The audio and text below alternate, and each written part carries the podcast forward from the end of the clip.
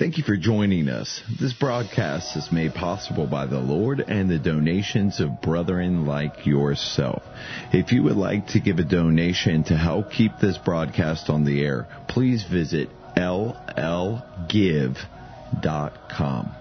Thank you and shalom.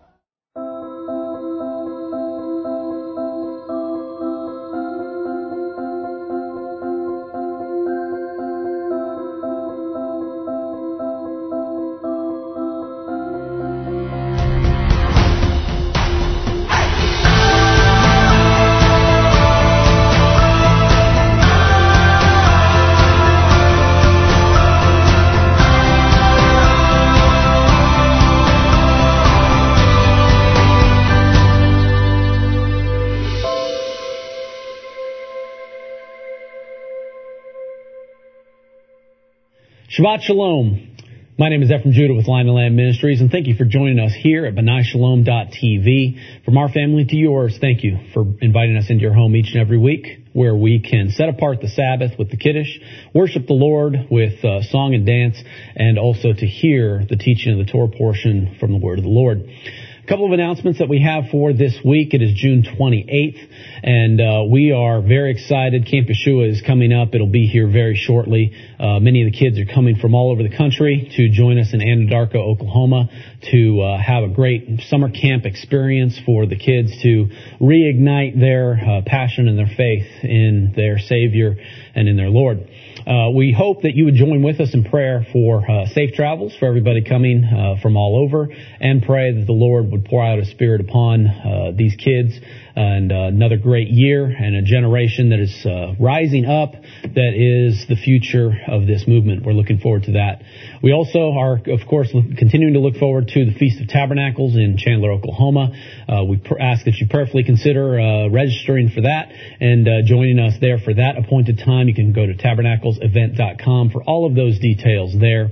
And we, of course, are still running our, tabern- our event fundraiser where we're trying to uh, build up some funds and some resources to be better stewards of the Lord's resources to put on all of our events, uh, such as our conferences like Shavuot, Hanukkah, and also the Feast of Tabernacles. Um, we're looking at the purchase of a shower trailer uh, for the Feast of Tabernacles right now at this time. So we are uh, asking that you would prayerfully consider making a donation to that for us to continue to do the good work that this ministry has done to minister to the brethren and to serve the people. Of course, pray before the Lord. I, we pray that the Lord would stir in your heart uh, to make that donation. Um, if you've been blessed by uh, any of the aspects of this ministry, um, we would ask that you would consider that because it sustains us. It allows us to continue the wonderful work that the Lord has done for us and has allowed us to continue to do uh, now for 25 years. So, with that said, uh, we thank you once again for joining us here on this Erev Shabbat. Now, let us set apart the rest of the week from the Sabbath with the Kiddush and the family blessings.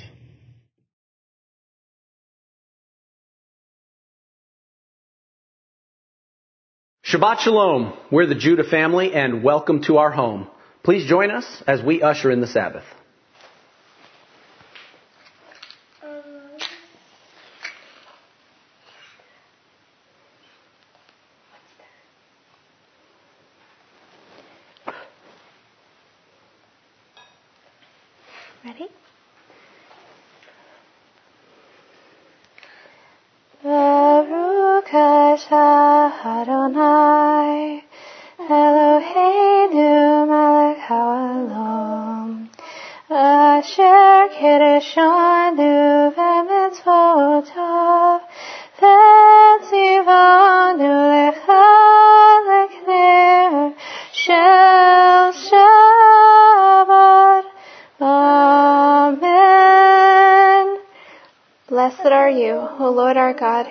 The universe, who has sanctified us by your commandments, and has commanded us to be a light unto the nations, and has given us Yeshua the Messiah, the light of the world. Amen. Amen. And now the Kiddush, blessing over the cup. Baruch Adonai Eloheinu melech haolam Borei pri hagafen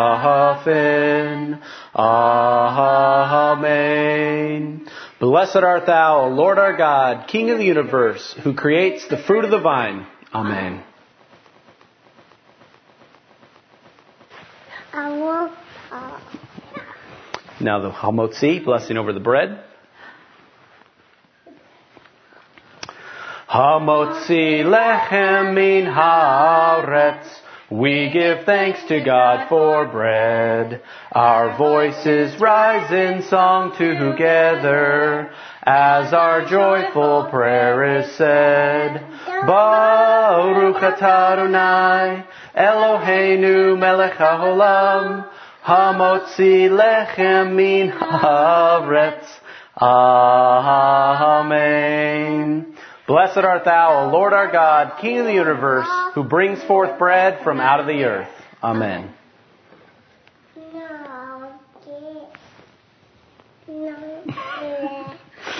Husbands, let's bless our wives. Dear Heavenly Father, we thank you for our wonderful wives that you've given, given to us, Lord, and we thank you, Lord, for beautiful wives of Proverbs. Thank you, Lord, for my wife and the blessing that she is to our home and to our family.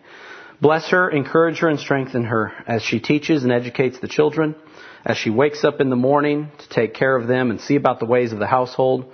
Father, I thank you for the wonderful blessing she is to me and to our home.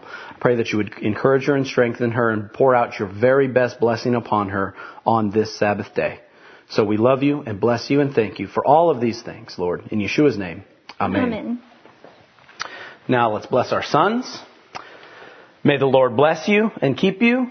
May the Lord make his face to shine upon you and be gracious to you. May the Lord lift up his countenance upon you and give you peace. And may you be as Ephraim and Manasseh. Amen. now let's bless our daughters. May the Lord bless you and keep you. May the Lord make his face to shine upon you and be gracious to you. May the Lord lift up his countenance upon you and give you peace. And may you be as Ruth and as Esther. Amen. Amen. Shabbat Shalom. Shabbat Shalom. Bachu et Adonai Hamvorach. Baruch Adonai Hamvorach le'olam vahed. Bless the Lord who is to be praised. Blessed be the Lord who is praised for all eternity. Amen. And now the Micha Mocha. Micha Mocha Ba'elim Adonai. Micha Mocha Nedar B'chodesh Nora Techilot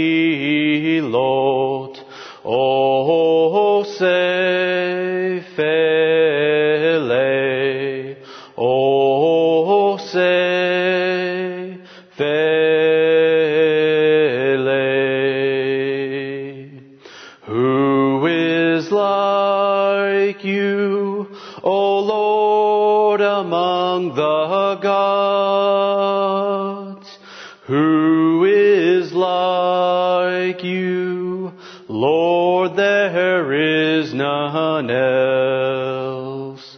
You are awesome in praise, doing wonders, O Lord. Who is like you, O Lord? Amen. And now the blessing of the Messiah. Baruch atah Adonai Eloheinu melech haolam asher natan lanu et derech hayeshua b'mashiach Yeshua. Altogether, blessed are you, O Lord our God, King of the universe, who has given us the way of salvation in Messiah Yeshua. Amen. And now the Veshamru. Veshamru v'nei Israel et hashabat, la'asot et hashabat ladrotam barit olam, b'nei avayom b'nei Israel othi leolam, kesheshet yamim asadonai et hashmaim v'et haaretz v'yom hashavi shavat v'inafash. Altogether, the children of Israel shall keep the Sabbath and observe the Sabbath throughout their generations as an everlasting covenant. It is a sign between me and the children of Israel forever, for in six days the Lord made heaven and earth, and on the seventh day he ceased from his work and was refreshed. Amen. And now the Shema. If you'd all turn and face east toward Jerusalem for the watchword of our faith, the Shema. Shema Israel, Adonai Eloheinu, Adonai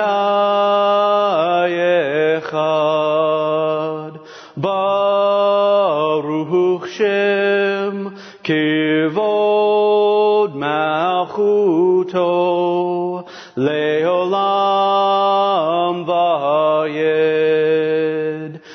Yeshua HaMashiach, Hu Adonai. Hear, O Israel, the Lord is our God, the Lord is one. Blessed be his name, whose glorious kingdom is forever and ever. Yeshua the Messiah, he is Lord. Amen. And now the Ve'achafta. Ve'achafta et Adonai Elchecha b'kol levavcha uv'kol nashicha, uv'kol meodecha, v'heyu hadevarim ha'ale asher nachim ezavcha hayom alevavecha, v'shinantam lavenecha, v'depardabam b'shivtecha, b'yetecha, uv'lechtecha, v'derech u'shakbika, uv'kumika, u'chershatam la'ot yadecha, v'heyu latotavot b'inenecha, u'chetavtam ha'mozuzot b'techa, uv'isharecha. All together. And you shall love the Lord your God with all your heart, with all your soul, and with all your might. And these words which I command you this day shall be upon your heart.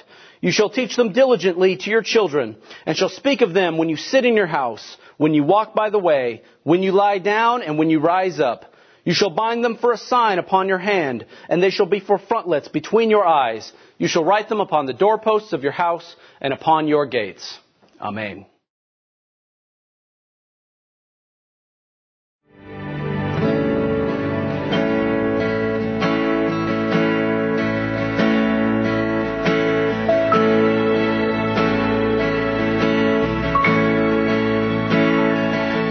See the Lord, and His train fills the temple.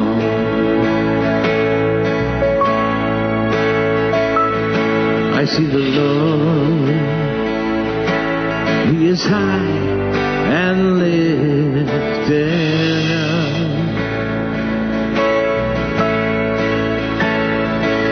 I see the Lord his train fills the temple.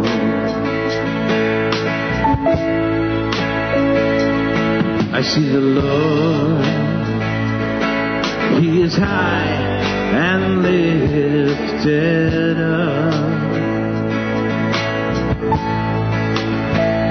And angels cry, Holy,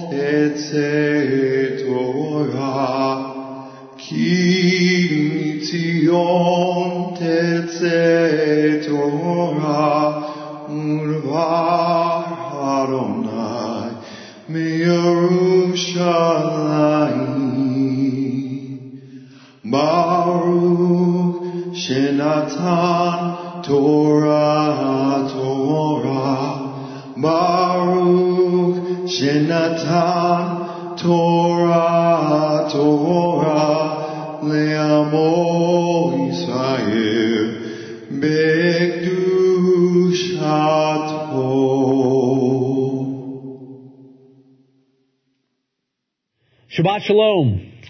If you would, please turn in your Bibles to the book of Numbers, to chapter 13, where our Torah portion will begin for this week. As you open the scripture, I will do the blessing before the Torah. Baruch atah Adonai Eloheinu melech haolam, asher b'chabanu mikol ha'amim, v'natan lanu et Torato. Baruch atah Adonai nonten ha'torah ha'amen. Blessed are you, O Lord our God, King of the universe, who has chosen us from among all peoples, and has given us your Torah. Blessed are you, O Lord, giver of the Torah. Amen. Our Torah portion this week is entitled Shelach, which means send, which uh, begins in Numbers 13, where the children of Israel are about to send spies into the land of Canaan before they would proceed into the promised land. Have you ever watched a movie and seen that maybe there's a part of a movie that has uh, some tragedy in it?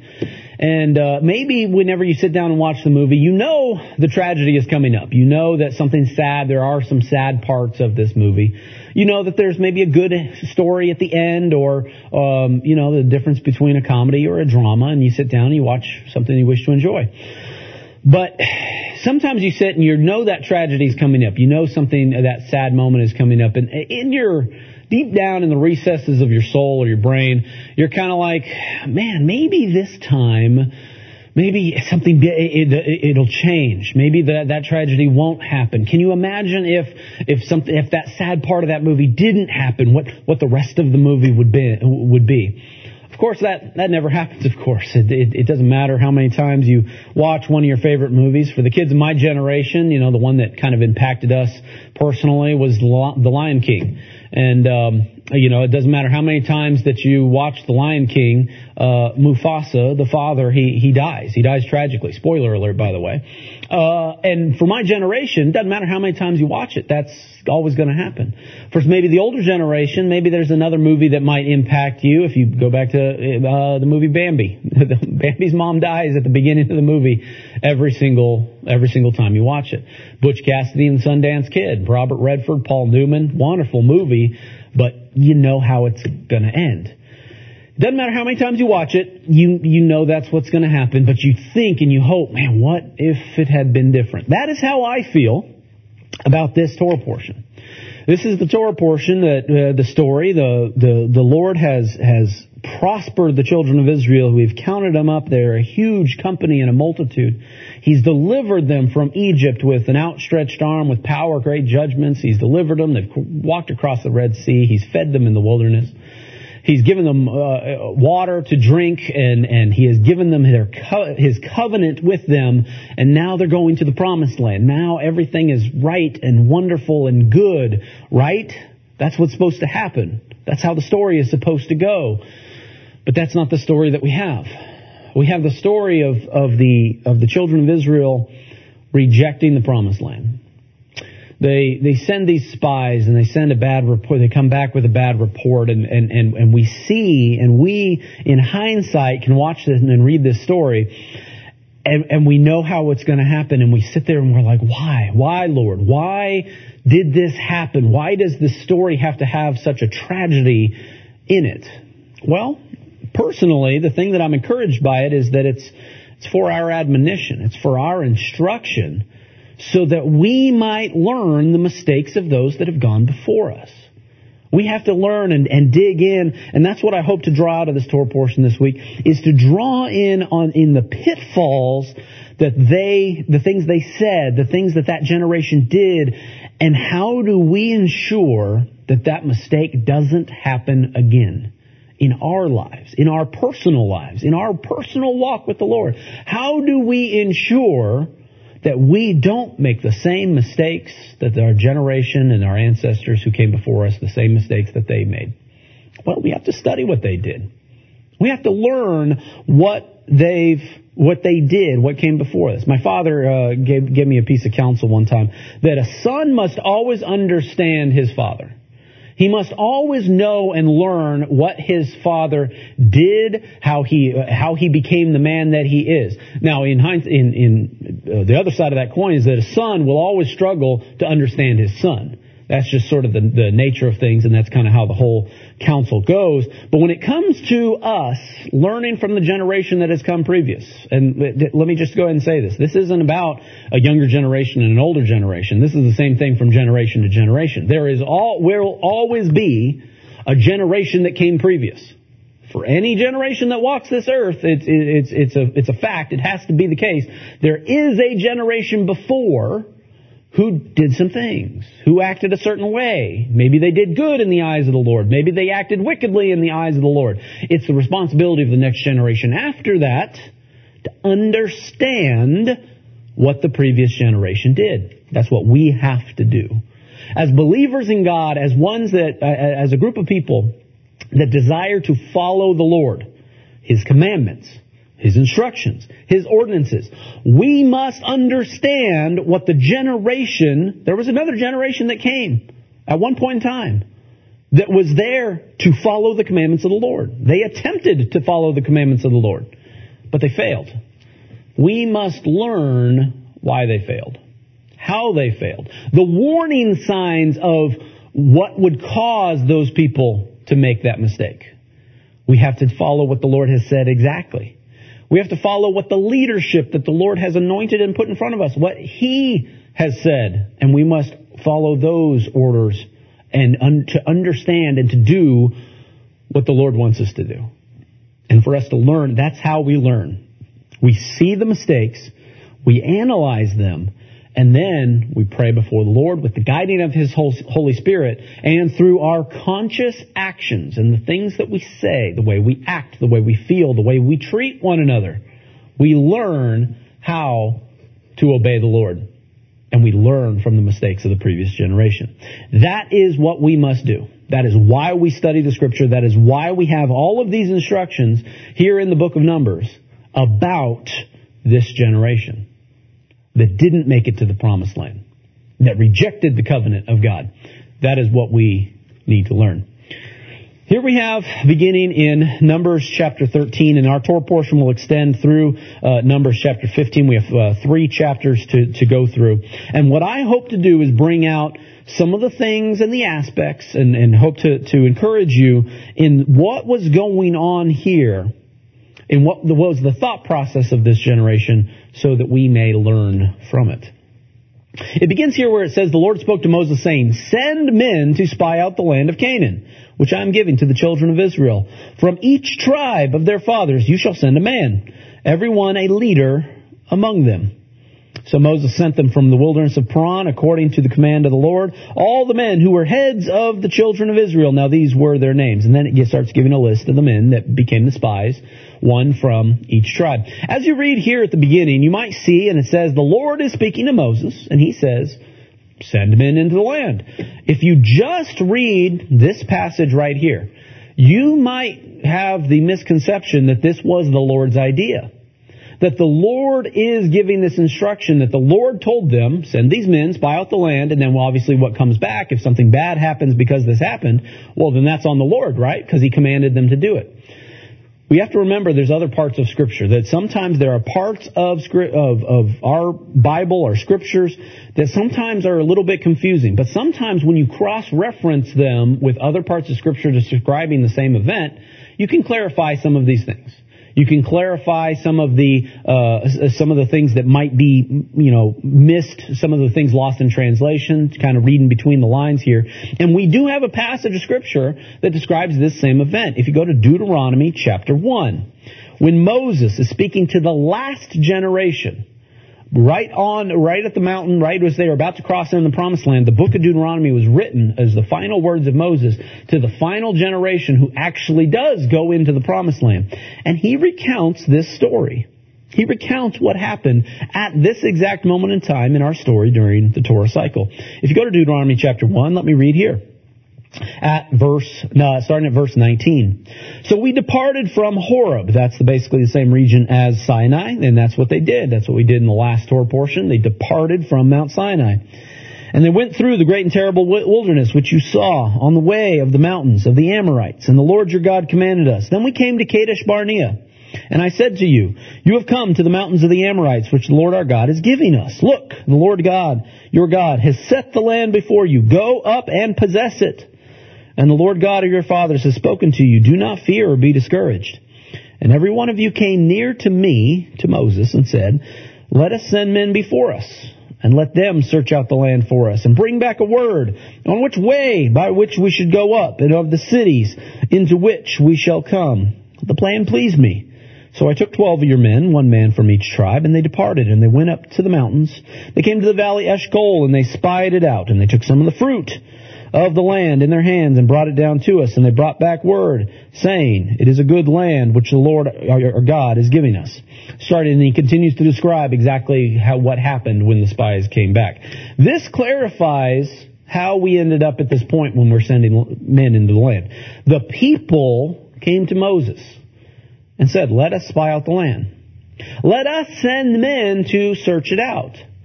And when, when the thing that it's worded here is it says, hey, you know, you're going to send a recon unit in. Let's go figure out what's the best way to go. Which valley are we going to go through? Uh, which mountain pass are we going to traverse to get to where we're going? That sounds like a reasonable idea.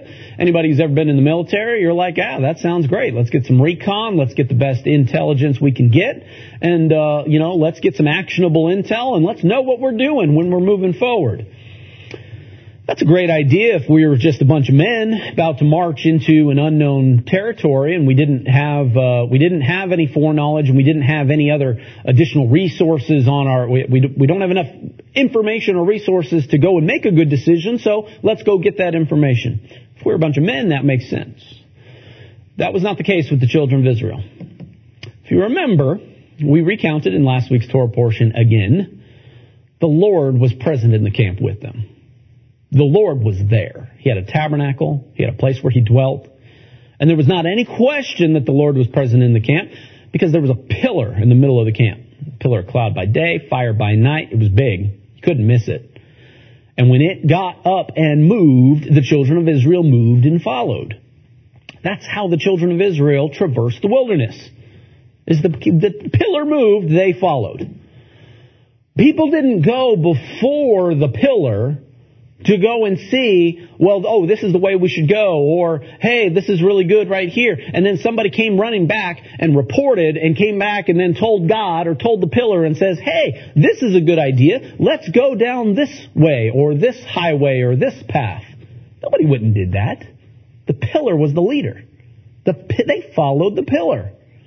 What is this business about sending people ahead of the camp? God didn't command that. That's an idea that came from, from, from other men. This is one of the first things they did when it says that, that the pitfall of the mistake that they made is that they're not following the Lord. They think they know better. They think they have a better idea of how we're going to go and take the land. God said the land was theirs. God said, you're going to go and take the land. I'm giving it to you as a possession. Just follow me. They didn't do that. They sent men for themselves. And after they appealed to Moses, then the Lord confirmed back to Moses and says, you can send men if you want to. If that's what you want to do, the counsel was good enough, I guess, for Moses. Maybe Mo, did, did, Moses go and petition? Maybe Moses, there's a little bit at fault with Moses here as well. Why didn't Moses turn back to the people and say, no, we're going to follow the Lord? I've given the instruction. Somebody has added to the instruction that we're going to put another little wrinkle or layer to how we're going to follow the Lord. This was a mistake and this was a pitfall. Because the story that follows, of course, we know what's coming. Tragedy. They send men, heads of each tribe, and we have a listing of 12 men of who were the spies that came, that were sent into the land. A name and his father from each tribe. This should sound very familiar here in the book of Numbers because we've already talked about it going back a couple of weeks now to Numbers chapter 1. I already told you that there were 12 men in uh, among the entire uh, camp of Israel that were singled out, that were called by God by name from each tribe, who were considered to be the leaders of the camp. Their names have been mentioned five times already in Scripture. I didn't go over every detailed one, but they're listed first in Numbers chapter 1. And then it's also given instruction in Numbers chapter 2 when they actually did pack up. Their name was mentioned again in the scripture and says they stood by their banner and they led their tribe. And then when they gave the offerings to the tabernacle in Numbers chapter 7, they're mentioned again and they're told, and they said, these were the men, these were the leaders of the tribes. They came, they presented the offerings to the Lord. This was the offering that came from this man, from this tribe. This is the leader of the tribe that God has called to lead them. These, each of these men have been, already been named five times in all of Scripture. But when we go to send these spies into the land, we're looking for leaders among the tribes. Where did these peoples come from? Who chose these people to go into the land? It wasn't God. God didn't vote on these men to go and be the leaders of the tribes and to represent the tribes of Israel. These men were selected by other men. These were the ones that the people they all voted on. They all said, "Hey, you know, it's like, yeah, okay, um, um, from the from the tribe of Judah, we got Nachshon, the leader of the tribe of Judah. That's the guy that God called. Let's find, try to find somebody else. Let's try. Let, let's pick. You know, he got his responsibility. Let's let's uh, let's have a fair shake for for somebody else, and let's let's let's vote for another leader here. This is the another layer to the mistake that was made. Why didn't we just send the ones that God? I, I believe this. Uh, this is just an opinion here. I believe if they had sent the twelve men that were called by leaders by God, and those were the guys who were chosen to be the spies to go out the land, I bet they would have come back with a great report. I don't think we'd have any issue. Where Lord would say, it's all like, yeah, send for yourself. You know, go and do that. And they come back, and if they were the leaders chosen by God, they would come back and they would have the word of God in their mouth. They had been anointed to be that leader. They would have come back with a good report. Yeah, that's fine. I don't even think we needed to go. Because we're following the, we're following the Lord. You called me by me. I'm the leader. And we're, it doesn't matter what's going on out there. We're going to still follow the Lord. God knew he, what he was doing when he chose those names of those men. But we have another list of these names of these people. Now, two weeks ago, when we were talking about this, I, I took a look at the meanings of those got men, those men's names um, that God had chosen. And that there was, in, in fact, I mean, I just did a quick, uh, just a quick overview of the meaning of those names, and there is an incredible prophecy about the plan of God that is in the meaning of those guys' names about how the Lord is going to, to, to bless his people. He's in covenant and he's our friend, he's our acquaintance. And it's talking about the whole plan of God. And there's like a prophecy about how he made the world and how he, his, how Abraham became the friend of God and the acquaintance of God, all the way up to talking about prophecy going into the end of the age. The name of those men, the names of those men have a prophecy of the very plan of God from beginning all the way to the end of the age. God knows what He's doing when He chooses these men. It's His plan. It's His, it's His goal. It's His instruction. So what happens if we look at the meaning of these guys' names? These guys, these, these spies that were, that were voted on by the people, is there a story that can be told from their names. Now, I don't want to spend too long on this, but let me see if I can sum up here uh, mostly here. Looking at the names of some of the of the tribes, uh, from the tribe of Reuben, there was a man by the name of Shemua, whose name means renowned. From the tribe of Simeon, there was a man named Shaphat, which means judged. From Judah was a man named Caleb, which if you extrapolate the meaning out of his name, it means all heart. Issachar means uh, was Igal, which means he redeems. The tribe of Ephraim was a man by the name of Hoshea or Joshua, means salvation. Benjamin sent a man by the name of Palti, which means my deliverance. Zebulun, Gadiel uh, was, a, was a man whose name means God is my fortune. Manasseh sent a man named Gadi, which also means my fortune. Dan sent a man by the name of Amiel, which means my kinsman is God. Then Asher sent a man named Sethur, which means hidden or concealed. Naphtali sent a man named Nachbi, which also means hidden or withdrawn. Now Gad sent a man by the name of Geuel, which means the majesty of God. Now there's also the father's names that are listed as well. And sometimes they have some name, uh, some meanings that, you know, might relate here. But I do want to point out that last one. Geul, majesty of God, is what his name meant. He was the son of Mahi, which means decrease or to diminish. Uh, now, as I read that, just on the surface level, some of those names, those are those are good, powerful names. Renowned, all heart, redeemed, redemption, salvation, deliverance, fortune. All of those things are wonderful. The, the power of God is being represented here. But there's also a name mixed in there that says Shaphat, which means judged. And then you got those other two names from Asher and Naphtali, things that mean hidden or concealed or withdrawn from you. If I'm putting all of this together in this story, I can look at the meaning of these names and says, yeah, God is all these things. He's our redemption. He's our salvation. He's our deliverance. He's my fortune. But why are we sending a guy that talks about something being hidden? If we put all of these names together, that would mean that God's deliverance, God's salvation, has been concealed from us. His fortune has been removed from us. The majesty of God has been decreased renowned men are going to be judged. These are all just phrases and words that I can pull out from the meanings of these names. This is not a plan of God. This is not something that, that's exciting that, that, that carries on a meaning of a plan. No, this is a, this is a, a plan that would cause people to be drawn away from God. That is the story of the meaning of these men's names. It's very important who you choose. If you're going to vote for somebody and cause somebody to, to, to rise up, you have to be you have to make sure you know what you're doing when you're calling this. Because the story of the meaning of these men's names actually doesn't come out very well. The uh, spies Caleb from the tribe of Judah, Hoshea or Joshua, as it says specifically, Moses called him Joshua instead of Hoshea. He sort of had a, a nickname for this man, who was his second in command. These two men, they were the only ones that came back with a good report. These were men who had a different spirit inside of them when it came to them coming back and reporting back before the Lord. It's like going into a jury and you sit there where, you know, the jury has to give a verdict that is unanimous. And when you go and you, you do this vote, this vote was uh, 2 to 10 when it was all said and done. That these two men, they're the ones that said, hey, this is no problem. We're going to follow the Lord. The other men rejected it. we need to look for people who are qualified to be leaders who represent and who are more like Joshua and Caleb than any of these other men.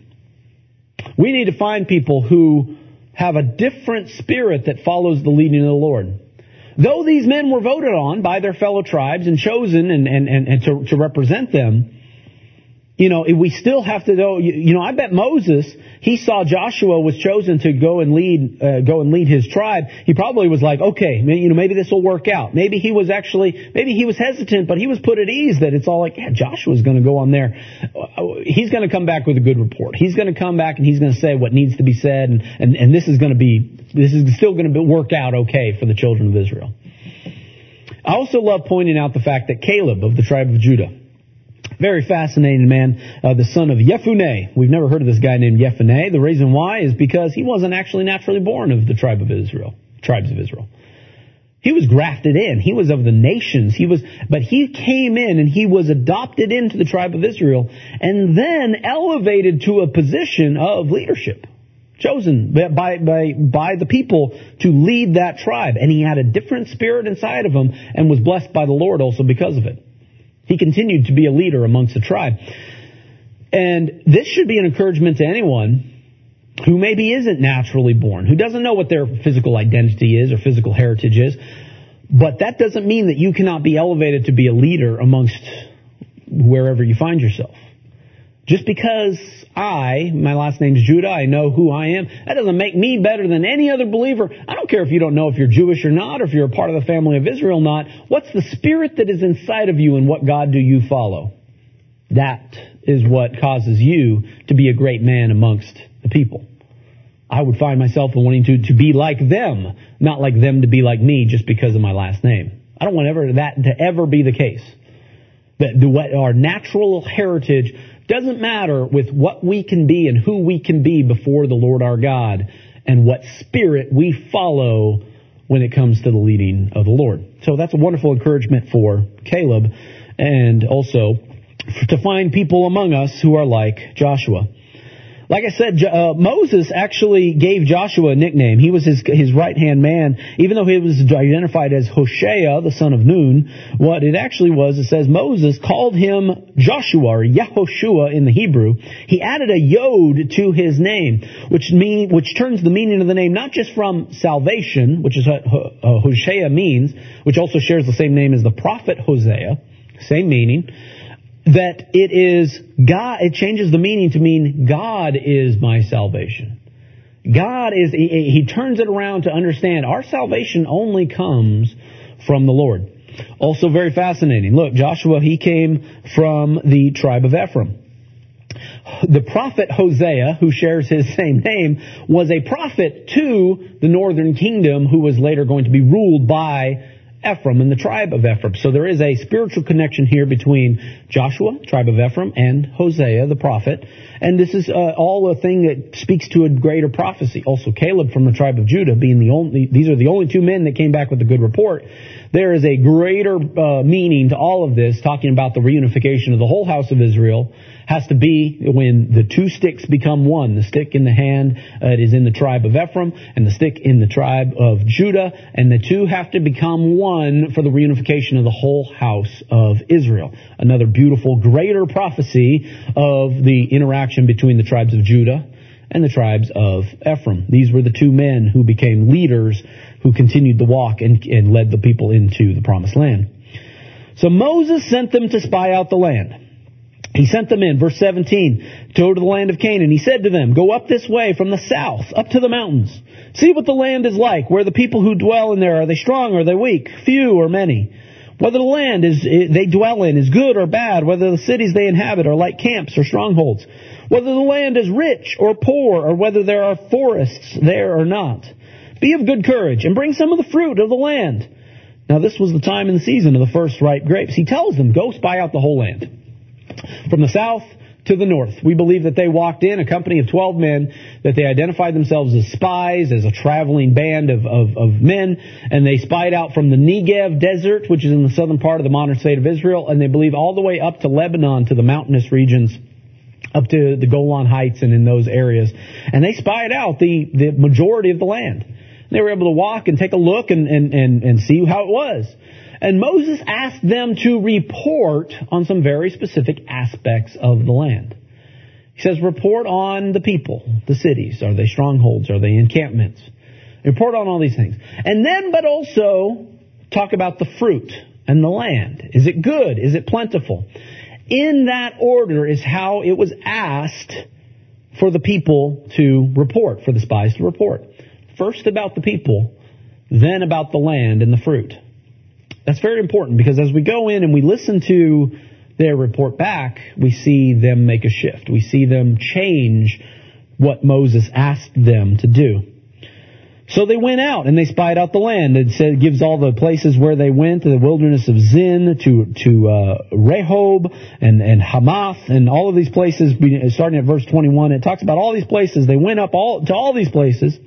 They spied out the land. They looked at all these things. They came to a place called the Valley of Eshcol, which means cluster, and because they brought a cluster of grapes down from there, and they were spying out the land for 40 days. And when they came back, they came back with a big cluster of grapes. Two men had to carry, the fruit was so plentiful and bountiful, and it was one cluster of grapes that had to be carried on a pole between two men. It's possible these two men actually were Joshua and Caleb. They were the ones who carried the fruit. They were excited to come back and bring the fruit of the land. Because this was going to be something, when anybody saw this, they were going to be like, wow, what is in that land? I've never seen a cluster of grapes that big. I've never seen fruit that plentiful.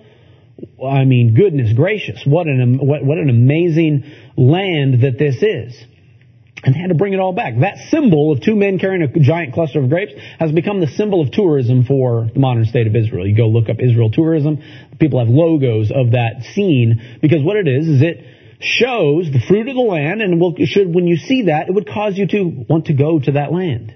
You want to dwell in that land. That's why you want to go. You're not going to hesitate if that's the fruit that's there. So they come back with all of this, with all of these things to show all the people. Now they departed, and they came back to Moses and Aaron and all the congregation of the children of Israel in Paran at Kadesh.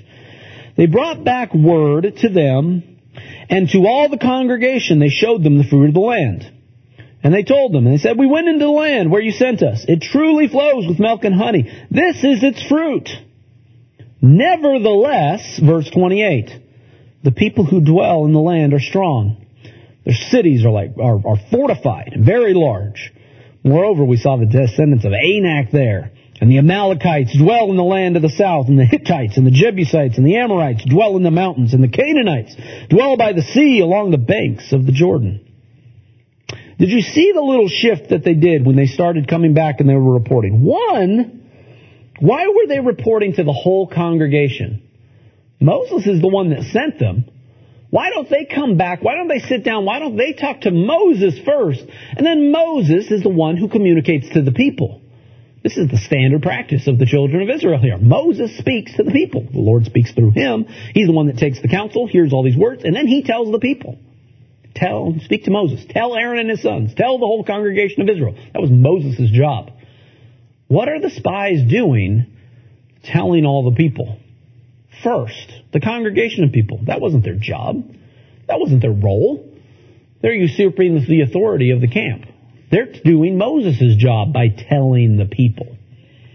Did you see the shift also in the order of operations, the order by which they described it? They started by describing the fruit. They started by saying, look, these things are great, but this is the bad news. It's the same thing when somebody comes to you and says, hey, uh, I got good news and bad news.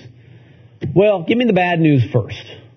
That way we can end on a positive note. We can end on something good. This is the way the prophets all were used by God. Every time the prophets had a word of warning for the people of Israel or whoever that prophet was sent to, they would always give the warning first, but always then end on a good note.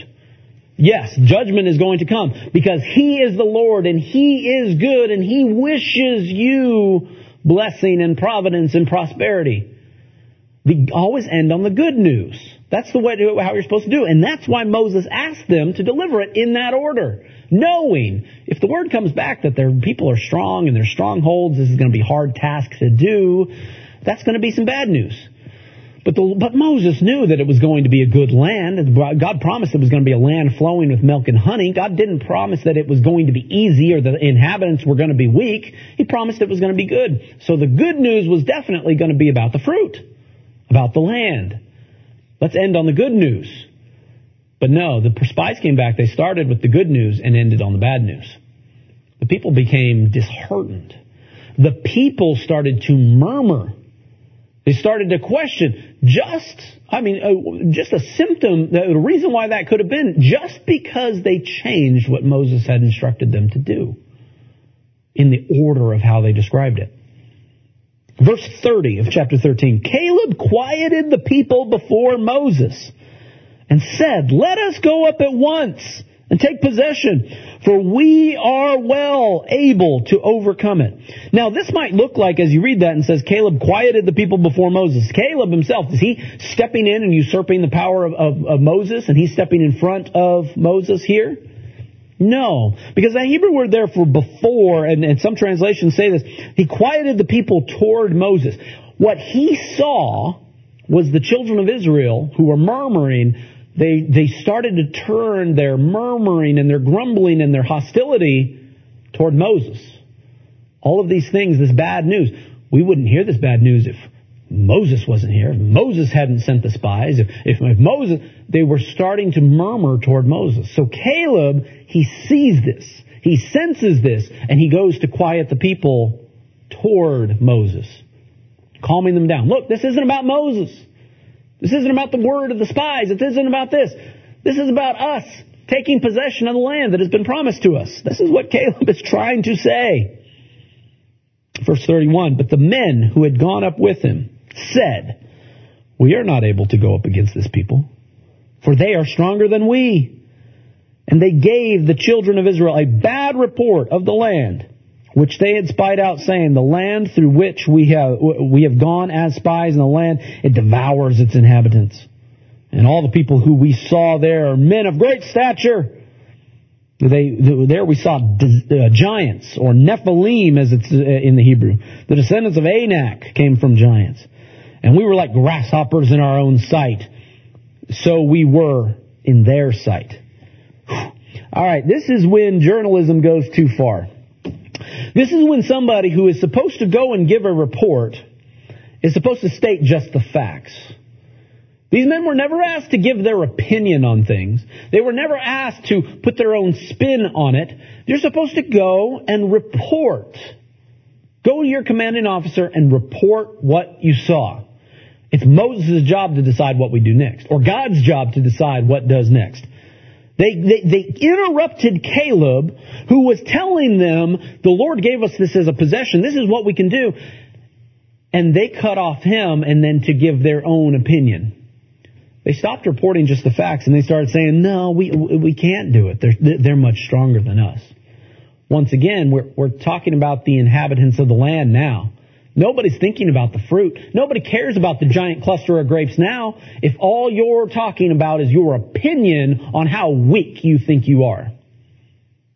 Uh, can, can you imagine just how, how ridiculous this was?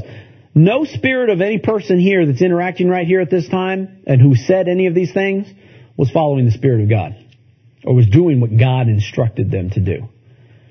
And this was a complete and utter disaster. They embellished the story. They slandered, they, they slandered the land of Israel. They gave a bad report of the land. Remember I've said in, in, in, in past Torah portions, I've said and I've, I've personified the land of Israel. The land of Israel is described in the scripture as a living, breathing organism and a creation of God who needs its rest, who needs its Sabbath, who can be defiled by the other people that, that might dwell in there and vomit out its inhabitants if the land needs to.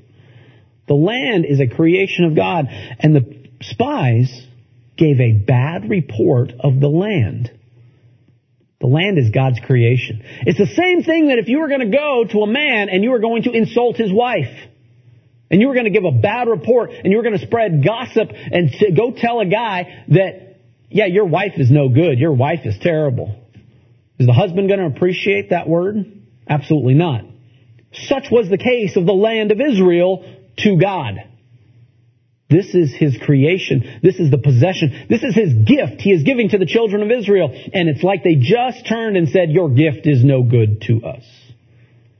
You ever had that happen? You ever gave a, gave a gift and it's all wrapped up and somebody opened it up and, and they didn't like the gift? They didn't think it was any good. They thought it was wrong. It's, that, that doesn't fit. And they just were just down on the, on the, the gift that the person was giving to you. How does that make you feel, the giver? Terrible.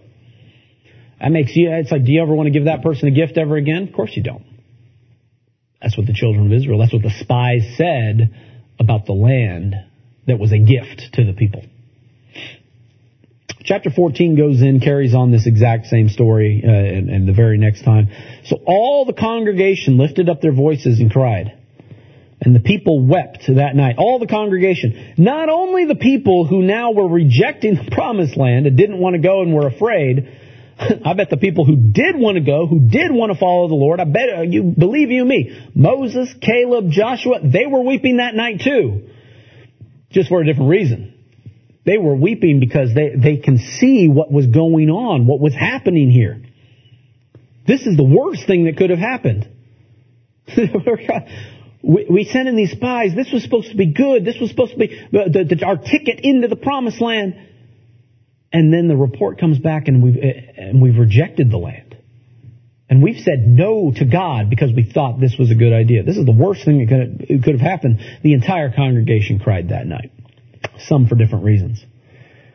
They complained against Moses and Aaron and the whole congregation and said to them, If only we had died in the land of Egypt, if only we had died in the wilderness.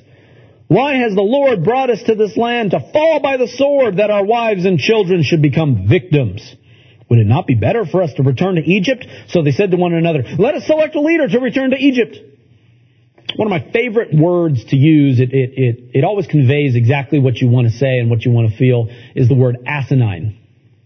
It's basically a description of something that's just utterly preposterous and ridiculous.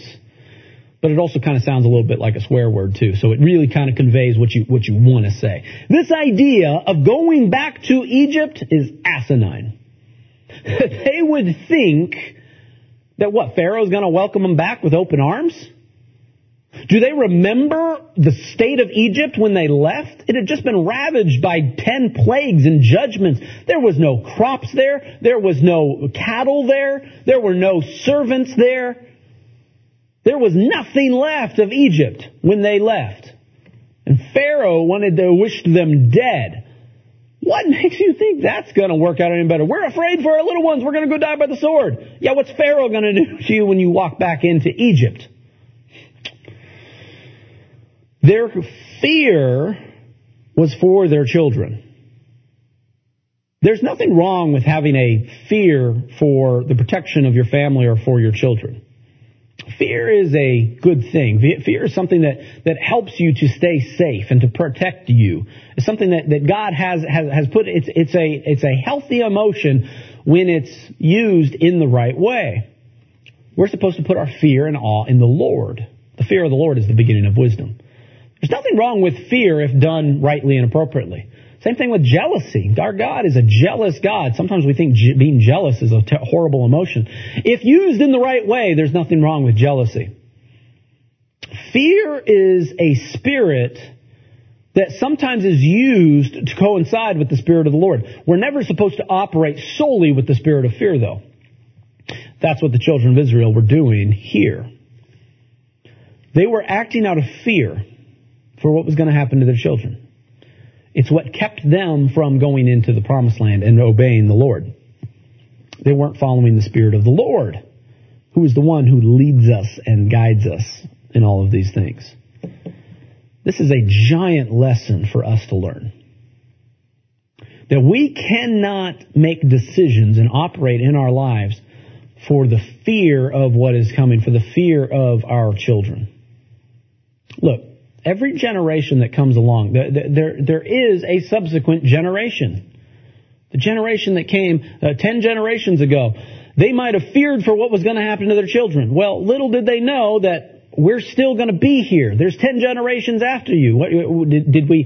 Did that? Did a generation entirely pass away? Was your fear ever founded in the fact that what? The Lord can't work with the next generation? The Lord can't protect your children even better than you can? You think you know better than the Lord on exactly what's going to happen to that next generation or the next one after that or ten generations later? Why would you have a fear of that? We're still here. If we're our trust is in the Lord, the Lord will protect us. The Lord will protect our children in the next thing that's going on. This is my counsel actually to this current generation right now. And I actually mean the one that's, that's older than I. Because we live in a world where we're bombarded by fear. We're bombarded by information. You can't turn on the news today and, and see something that isn't going to cause you to have a little bit of fear and trepidation for the direction the world is going. I agree. You know, things look out, they look bad out there. We also know that the, that sometimes the media is biased and they're trying to control the population by fear. And, and so then do we ever hear the good news on the, on the late local stations telling us things that are good and great that happened around?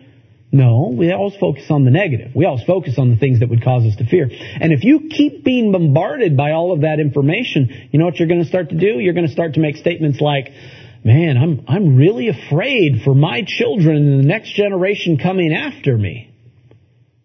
I, I just don't know what they're going to do. I'm, I'm scared for the, for that generation. And so then what you might do is you might actually say something to your children a certain way based on that fear, based on the propaganda coming from the, from the interwebs and the, and the, the boob tube telling you this is what you need to be afraid of. And you might act on that. You might say something because of that. If we are believers in the Most High God, isn't our faith and trust in the Lord in all things? Don't you think the Lord knows what He's doing? Yeah, the world, I'm not saying, I'm not trying to say that, that everything that's on the news is a lie, but it is a bad report sometimes that can spark emotion inside of you, emotion that you're not supposed to be feeling. It doesn't say that the report of the land was untrue. It said it was a bad report.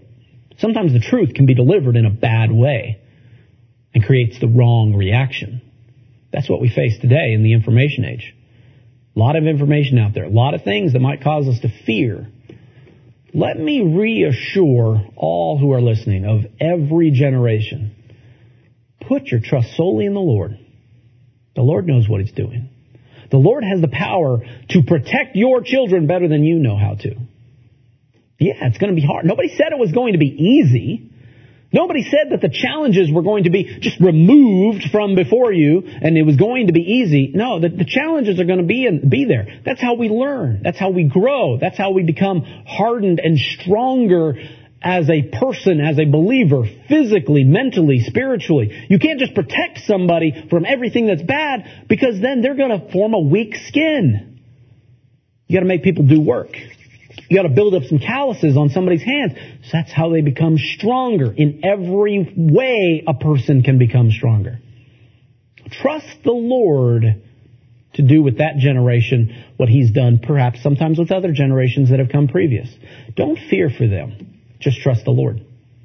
Because that's the mistake the children of Israel made here in the wilderness. We're supposed to be learning from their mistakes, not repeating them. So that's my encouragement to everybody of every generation. Don't fear for what comes next. I've fallen prey to that myself. I've watched the news. I look at my three beautiful children and I'm like, man, I don't know what the world's going to be like for them by the time that they're my age or even 10 years from now. I don't even know. But I'm going to trust the Lord.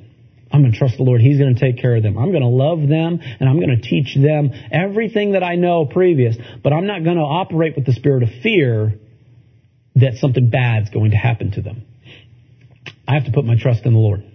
And that's what I would encourage all of you to do. And that is absolutely the lesson that we can learn from what the children of Israel did here. Now, Moses and Aaron, they're falling on their faces on this time. Like I said, everyone was weeping that night. Joshua the son of Nun and Caleb the son of Jephunneh, who were among those who spied out the land, they tore their clothes and they wept. They spoke to all the congregation of children of Israel and saying, the land passed through to, to the, the, land we passed through to spy out is exceedingly good. They're, they're trying to reconvince them of how good the land is. If the Lord delights in us, then he will bring us into the land and give it to us. A land which flows with milk and honey. Do not rebel against the Lord, no fear the people of the land for they, they are our bread. Their protection has departed from them, and the Lord is with us. Do not fear them. Encouraging words. All the congregation said to stone them with stones. Now the glory of the Lord appeared in the tabernacle of meeting before all the children of Israel. The people have now not only rejected the land, but now they're even rejecting the people who are operating with the Spirit of the Lord. The Lord speaks to Moses. He says, "How long am I going to? Are these people going to reject me? How long will they will they not believe me with all the signs that I've performed among them? I'm just going to strike them with pestilence. I'm going to disinherit them, and I will make you a nation greater and mightier than they." Moses starts to speak back to the Lord. Moses starts interceding on behalf of the people. He starts speaking back to the Lord the promises that he has already done. He said, he tells them, Lord, you, you, you have seen face to face. Your cloud stands above them. You go before them in a pillar of cloud by day, a pillar of fire by night. Now if you kill these people as one man and the nations hear of this, what will they say of the Lord? What will they say of the Lord if God does this judgment? In verse 18 he says this, The Lord is long suffering, him praying back to the Lord, abundant in mercy, forgiving iniquity and transgression, and he by no means clears the guilty visiting the iniquity of the fathers on the children of the third and fourth generation. He's praying back to exactly what God said. Moses has already done this before. This isn't his first rodeo. In Exodus 34, he already had to plead with God after the sin of the golden calf. He's doing the same thing again. Praying back to God what God has promised. The Lord hears it. In verse 20, the Lord says, I've pardoned according to your word. But truly as I live in all the earth shall be filled with glory of the Lord. Because all these men have seen my glory and the signs which I did in Egypt. And in the wilderness they've put me to the test. Now these ten times I have not and have not heeded my voice. Then certainly we should see the land which I, uh, they shall not see the land which I swore to their fathers. Nor shall any of those who reject me to see me. But my servant Caleb, because he has a different spirit, he followed me fully. I will bring into the land where he went and his descendants shall inherit it. Now the Amalekites, the Canaanites who dwell in the valley, tomorrow turn away by the wilderness and go away to the Red Sea. You're not going to the promised land now. You're going to go somewhere else. And he says turn and go. Now, there's a couple other layers to that that I, that I do want to talk about. The first thing I want to say is this. The children of Israel put to test, tested the Lord ten times. That should be a pretty powerful number to us. The Lord gave us ten words, ten commandments. Is the first words he spoke out of his mouth. The children of Israel heard the ten commandments of the Lord from Mount Sinai. But the children of Israel have tested him ten times. Now there's this very specific list of the ten times, and, and so whenever you see that, and if you have that question mark, well, what were the ten times? Let me run down this list extremely quickly and talk about the ten times that the children of Israel tested the Lord. They tested him at the Red Sea when they thought that the Lord, that judgment was going to come upon them and the Egyptians were going to kill them at the Red Sea. They tested him at the waters of Marah when they found the water of bitterness and they didn't think the Lord was going to, to come through on that one. They tested him in the wilderness of Sin when he tested them with hunger, but that was when he gave manna because they grumbled, they were hungry, but God gave manna. They tested him in storing the manna, where it said that just take what you need for each day. But of course, there was the dude that kept some and it got moldy, infested with worms, had to throw it out.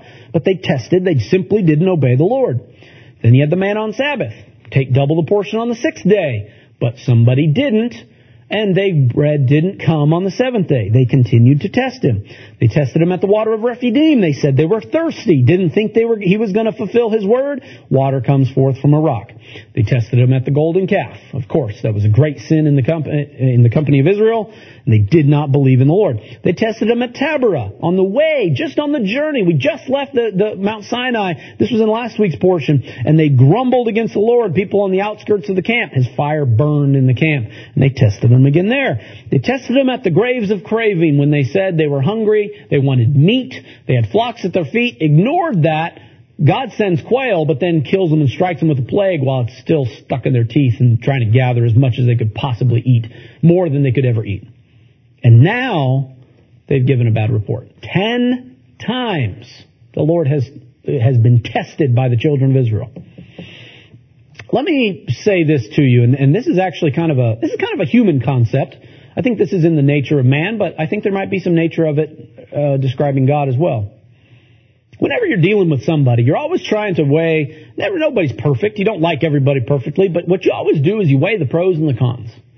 You weigh the benefit that somebody is to you along with and right beside the, the negative things that they are. That, you know, maybe somebody's a hard worker, but you don't like their personality. You know, something along those lines. And you're constantly doing that sort of weighing. And what happens is if the good things that the person does far outweigh the negative, then you absolutely, you forgive them every time over. Anytime something negative happens, well, the good things always far outweigh, are, outweigh the bad. But sometimes as time goes on, they do enough bad things, enough negative things, that you're like, I just can't take this anymore. I just can't take this anymore. All the good things that you do, they just don't, uh, they, the, the scales have been tipped and it's just like, I can't deal with the negative anymore.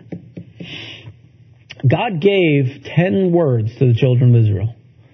Ten words of things for them to follow for, for, for commandments. And he wants you to keep all ten of them. But man, you know what? If, if you break one of them, well then at least you got nine more opportunities to obey the Lord. But you break another one. Well, you got eight more opportunities to obey the Lord. Well, you break another one, then seven, then six, then five. At some point, the times in which you test the Lord might outweigh the number of opportunities He's given you to obey Him. Such was the case with the Ten Commandments. Ten words, ten judgments, ten things. God's, God's mercy upon you to obey Him is at a level 10. But every time you test him, it goes down a notch. now, after the bad report, after the 10th one, God's mercy is now at a zero for the children of Israel. He doesn't have the, the, the mercy anymore because the, the actions of those people have now outweighed the opportunities for them to obey him. And the judgment comes upon that generation. Ten times they were tested. Now, other people, if they had the right spirit to follow the Lord, they, uh, like Caleb, Joshua, they're still, their hearts are still in this. God can work with them. But the, this generation here, I don't think God, God, God thinks we're at the end of the rope. We can't do this anymore. I also find it interesting here, and this is something that um, I tried to verify a little bit more and, and, and do it through a quick search. I, I actually discovered something. I'd like to extrapolate it out a little bit more. God tells them to go way, by way of the Red Sea, Red sea. He tells Moses, you go that way. After Moses had pleaded with him and said, Lord, you, you appear to the camp in a pillar of cloud by day, pillar of fire by night. We, we follow you. But then God says, just go. There is no reference in the rest of Torah that I can find, this is unverified at this point, this is a new opinion that I have. There is no reference that the pillar of cloud by day, fire by night, led the children of Israel after this point in time. It's mentioned again in uh, Deuteronomy when it was basically being recounted. This is how God appeared to the camp. And it does say that the Lord appears as a cloud in the tent of meeting later on, and at the end of the book of Deuteronomy, when when uh, God speaks to Moses and, and transfers the power from Moses to Joshua, at the end of the entire story, God shows up as a cloud in the tabernacle of meeting. But no other reference for the rest of Scripture of our Torah cycle ever says that the pillar led the children of Israel again. That might be reading between the lines. We might say, yeah, the Lord's presence was there while he was in the, in the tabernacle. But why in the world did they wander in the wilderness now for 40 years after this? 38 more years. 40 total. Because they weren't being led anymore. They chose not to follow God. So why would God go and still put a pillar of fire and go send, tell them to go send back out? God says, you, you guys just go that way. Go by way of the Red Sea. You're not going to the promised land anymore. Where'd the pillar go? There's no reference of it at any other future time. God, He wasn't leading them anymore. They decided to not follow. So maybe that's reading between the lines, but in my mind, that makes a lot of sense. Because with the, that generation, because they continued to fall away from the faith and continued to reject Moses, continued to grumble against Moses, the Lord might have removed this, one of those signs that might have been the ability for them to see and obey the Lord something very fascinating on there. My time's running a little bit short, but I do want to, I, I, I still have more that I absolutely want to get to here. It says here, of course, the, the, the complaints have, have come the, from the children of Israel, and it says, "As I live, the Lord," He pronounces a judgment. It says, "You've spoken in my as as you have spoken in my hearing, so I will do to you. The carcasses of you that have complained against me shall fall in the wilderness." All of you who are numbered according to your entire number, from 20 years old and above, except Joshua, the son of Jephunneh, and jo- uh, or Caleb, the son of Jephunneh, Joshua, the son of Nun, shall by no means enter the land which I swore to you and would make you dwell in. Anybody 20 years or older? That actually tells us that these were the two men that were older than 20. No one's seen the promised land. I, I always loved making the joke. My heart goes out to the guy that just turned 20 years old, like maybe a couple of days before the event of this happened. Like, bad luck on you. Sorry, bro. if you'd been born a couple of days earlier, you would get to go to the promised land. But no, the Lord, He says this. He cuts the night off. 20 years old. This generation can't do it. Not going to happen.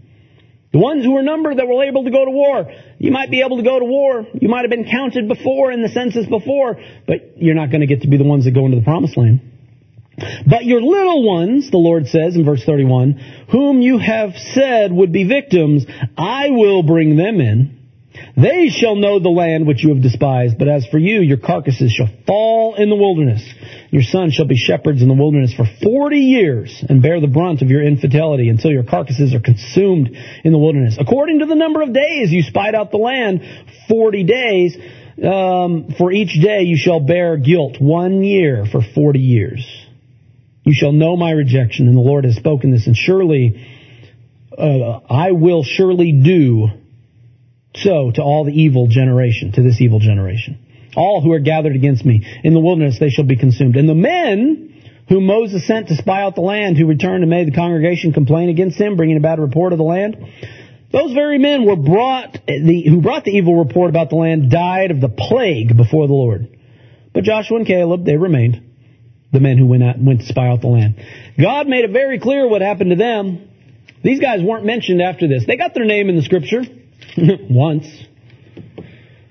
But they brought the bad report, and the plague came among them. Ten men, they, they, they died like that that day. the rest of the generation, they had to go and wander in the wilderness. The children of Israel, in their spiritual immaturity, very immediately after that, starting in verse 39, they decided that, you know, well, maybe we can take the land. We are going to go take the land. The Lord just told us to go by way of the Red Sea, but let's go take the land. So they jump in, they go, they try to, uh, try to go into the land and it's not successful.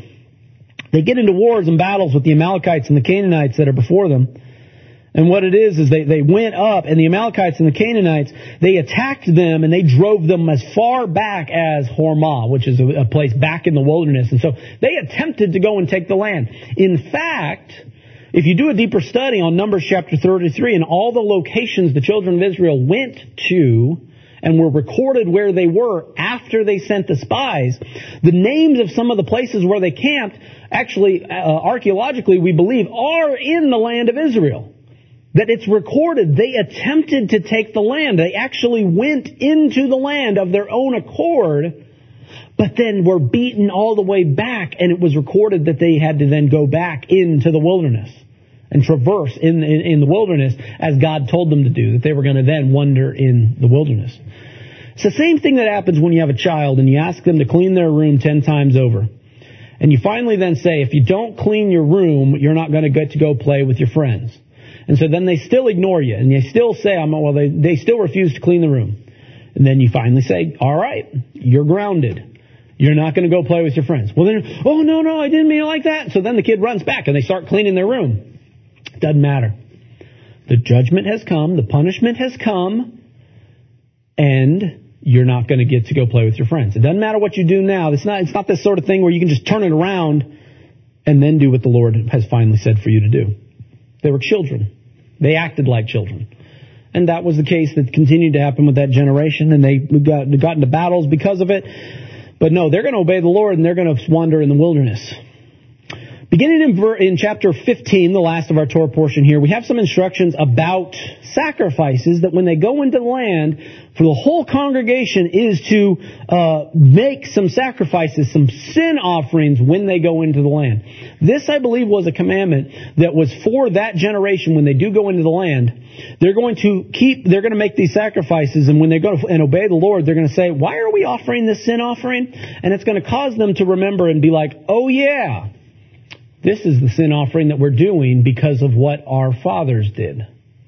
This is the sin offering that is going to be offered before the Lord that is going to cause the generation in the promised land to remember what the previous generation did when they rejected the promised land. These sin offerings that are commanded here, I believe, because of how they're, uh, they're, they're given and told to us and when they are instructed to the children of Israel, was to make restitution for this sin.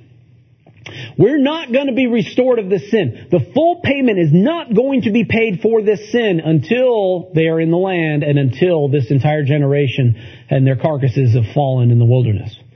We can't give this offering now. We can't go and it's like, oh, all the congregation, the very next words, all the congregation went into the tabernacle and offered a sin offering for the sin that they made. No, every sin offering, I said this back in Leviticus, the sin offering was offered after restitution has already been made with who you wronged. The sin offering only brings you back into the presence of God. And that's what happened is this, God's presence actually was, was somewhat in some way, even though the tabernacle was still there, but this is where I think it had to do with that pillar. They had defiled themselves and they had removed the, themselves from the presence of God here. Only after restitution is made for the sin in the, in the land could they come back into the presence of God to be truly restored because of this sin. We have laws that are given to us about unintentional sin, presumptive sin, the penalty for violating the Sabbath. We have a story here that now we have a man who went out to gather sticks on the Sabbath day, and we're still, these people have no recollection or recall to follow what God has said and they still disobey. And what's, what do we do with the guy that's picking up sticks on the Sabbath? Well, we need to stone him. What do we do with the guy that acts presumptively and just sins of his own accord willfully? There, he's going to be cut off from among his people. And the end of the book of Numbers, of, or, or sorry, of Numbers chapter 15, the chapter, is the instruction for the tassels, the blue thread, the blue cord that we are to tie on the edges of our garments that it was something, it was a commandment for us to look upon, and when we see those tassels, we remember to follow the commandments of the Lord. Just a little thought that sort of came to me uh, this week. What does that look like to you when the tassels are tied and it's hanging there nice, tall, and straight? What, what does that kind of look like to you? Looks like a pillar. It looks like something long and straight that would be the thing that we should see and then remember to obey the Lord. I believe God's pillar left the presence of the children of Israel. That was in the camp. There would have been always been that thing that, that, that when the pillar was present in the camp, the children of Israel didn't need to see anything else to know and to follow the Lord. You see that big thing of fire right there? okay, I'm going to do what God says. That's a miracle. I don't know how that got there. But I'm going to follow the Lord. If they say the Lord says that's him, that's the presence in the camp. I'm going to see that and I'm going to obey you know what? Maybe that was a little too impersonal. Maybe God's pillar wasn't, wasn't big enough, wasn't good enough, wasn't close enough to them for them to remember to obey the commandments of God. So you know what God gives us? He gives us these things right here. These are supposed to be close to us, personal, near our person, that we should then see among us, maybe, just maybe, if we see those things, then we will obey the Lord. See, sometimes God, you know, he, the children of Israel, they, they did these things and they enacted, and the way that they acted sometimes produced results that actually was maybe not the original plan of God, but God sometimes works with us and to, to see if we will actually turn to obey Him. God originally wanted the whole kingdom to be a kingdom of priests. The firstborn were going to be the priesthood. But because of sin, He takes the Levitical priesthood instead, the Levites. And sometimes, and, and, and so then in this case right here, where the Lord, He put His pillar of, of fire and, and, and cloud amongst the children of Israel, and they still didn't see it and obey. So you know what? I'm going to give you something a little bit closer to you. Maybe something a little simpler for you to see. And then maybe you might obey the Lord. That is what the Lord is doing. This is the lessons for us to learn. These are the things that we are supposed to connect with our God. He has wanted, he wants to be in covenant with us. I, I began by talking about all the great and wonderful miracles and things that he's done and the amazing story of his, his promises to us, his children. But we've disobeyed. Our ancestors have disobeyed. And we have been removed from the presence of God. We have to figure out how to get back into the presence of God. We have to reaffirm our covenant relationship with the Lord in all things. Seems like I'm saying that almost every single week when we're talking about our relationship and the things we're supposed to learn from the mistakes of old or what God is trying to do here. He's trying to call us to be holy for He's holy and we're supposed to, we're supposed to be in covenant with Him. We're supposed to be in His presence. We're supposed to obey Him. And if we love Him, we'll obey Him. And we have to prove our love to Him. We do so by obeying His word. Children of Israel failed to obey His word. And I hope that I brought out some of the pitfalls, some of the symptoms, some of the things that we do even in our day-to-day lives that are the pitfalls that would cause that cause them to fall away and we need to make sure we don't make the same mistakes. Not, not operating with the spirit of fear. Just obeying the lord. Using the people that the lord has called instead of trying to vote for who we think should be the leaders that should do something.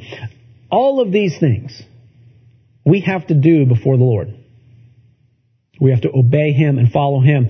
Let's not make those same mistakes. Let's recognize those same mistakes in our day-to-day lives as we continue to walk uprightly before Him, continuing to pursue His commandments and to keep them with the best of our ability, to confirm our covenant relationship with the Creator of heaven and earth our Heavenly Father who we owe all things to because He is our redemption, our atonement, our salvation. He's given us forgiveness and it's the re- reason for Him. He is the reason that we even have life and breath to breathe from one moment to the next. Let these stories continue to produce that in our faith. Amen. Dear Heavenly Father, we come before you on this Sabbath day, Father. I pray, even though these stories, Lord, that we read each and every year, Lord, even though there's stories of tragedy. Father, may we take application in our lives, Lord. May we not make the same mistakes that our, our forefathers did, that the ancients have made, Lord, and may we obey you. So that your judgment and your wrath does not have to come upon us, Lord. That your mercies outweigh the times and the mistakes and the sins and the ways that we have tested you, Father. May your mercies be new each and every day. Lord, to cover the mistakes that we even that we make. May we be conscious to follow your words. You give us tips and, and physical things for us to see and to follow to remember your word, Father. May we always have our physical eyes open to see those things and our spiritual eyes open to find you in everything that we do. For it is you, Lord, who is our King and our Redeemer. And we love you, Lord, and Father, may we, our hearts be turned to obey you and your word and your commandments in all things. We love you and bless you and thank you, Lord. On this Sabbath day, we thank you in Yeshua's name. Amen. Now the blessing after the Torah. Baruch ata Adonai Eloheinu melech haolam asher natan lanu Torat emet v'chai olam natah b'tochenu Baruch atah Adonai noten ha-Torah amen Blessed are you, O Lord our God, King of the universe, who has given us the Torah of truth and has planted everlasting life in our midst. Blessed are you, O Lord, giver of the Torah. Amen.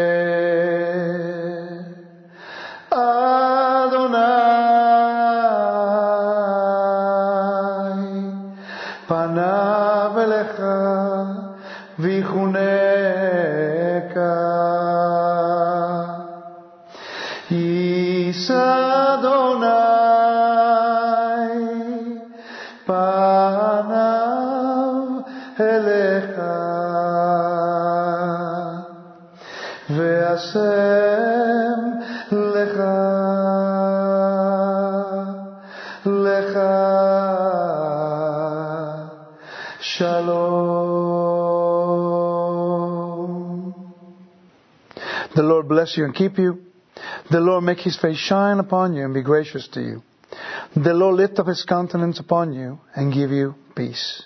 And the sun has set on a Friday night, bringing peace into your home. Families will gather all around singing Shabbat Shalom. Everybody sing Shalom.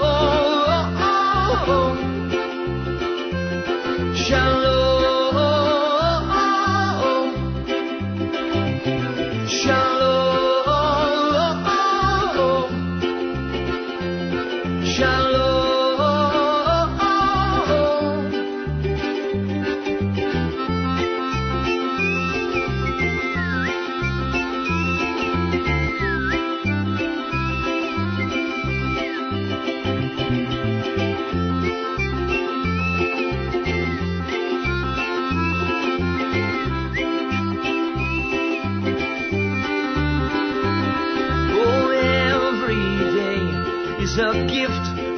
God put a smile.